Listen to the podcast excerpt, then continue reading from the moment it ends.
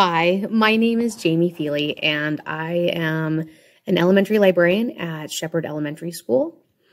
Um, Shepherd Elementary is in Shepherd, Montana, and I have been the elementary librarian for this is my fourth year. Um, librarian for this is my fourth year. Um, why did I start a career in education? Well, I actually loved being an English teacher.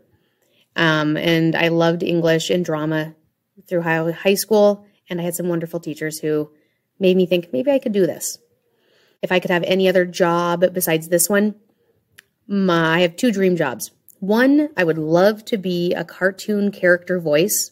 You can totally see all of this being a, I don't know, small rodent of some kind. So if Disney's watching, you'd want me as a small rodent.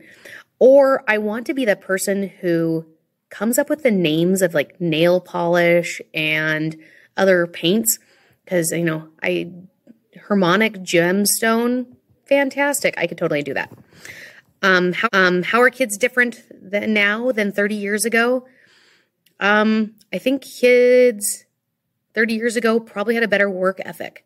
Um they didn't have as many distractions and I guess they were able to really buckle down and do what they needed to do. Teaching different? Um, many times a day, I think that I have to be like the bells and whistles that kids are now completely enamored with. If they're not getting a sticker, a star, a candy bar, or a high score, they don't really care what you're doing. And so teaching is a lot different than when I started. Um, what would I tell someone who is thinking about becoming a teacher right now?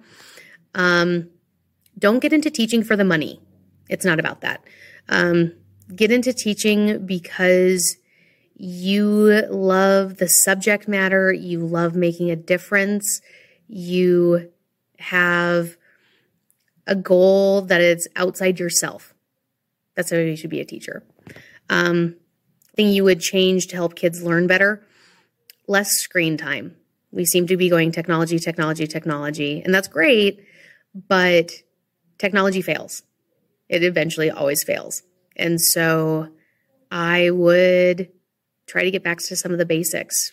Pencil and paper don't need a battery, they don't run out of juice. And so I guess I would change that about teaching right now.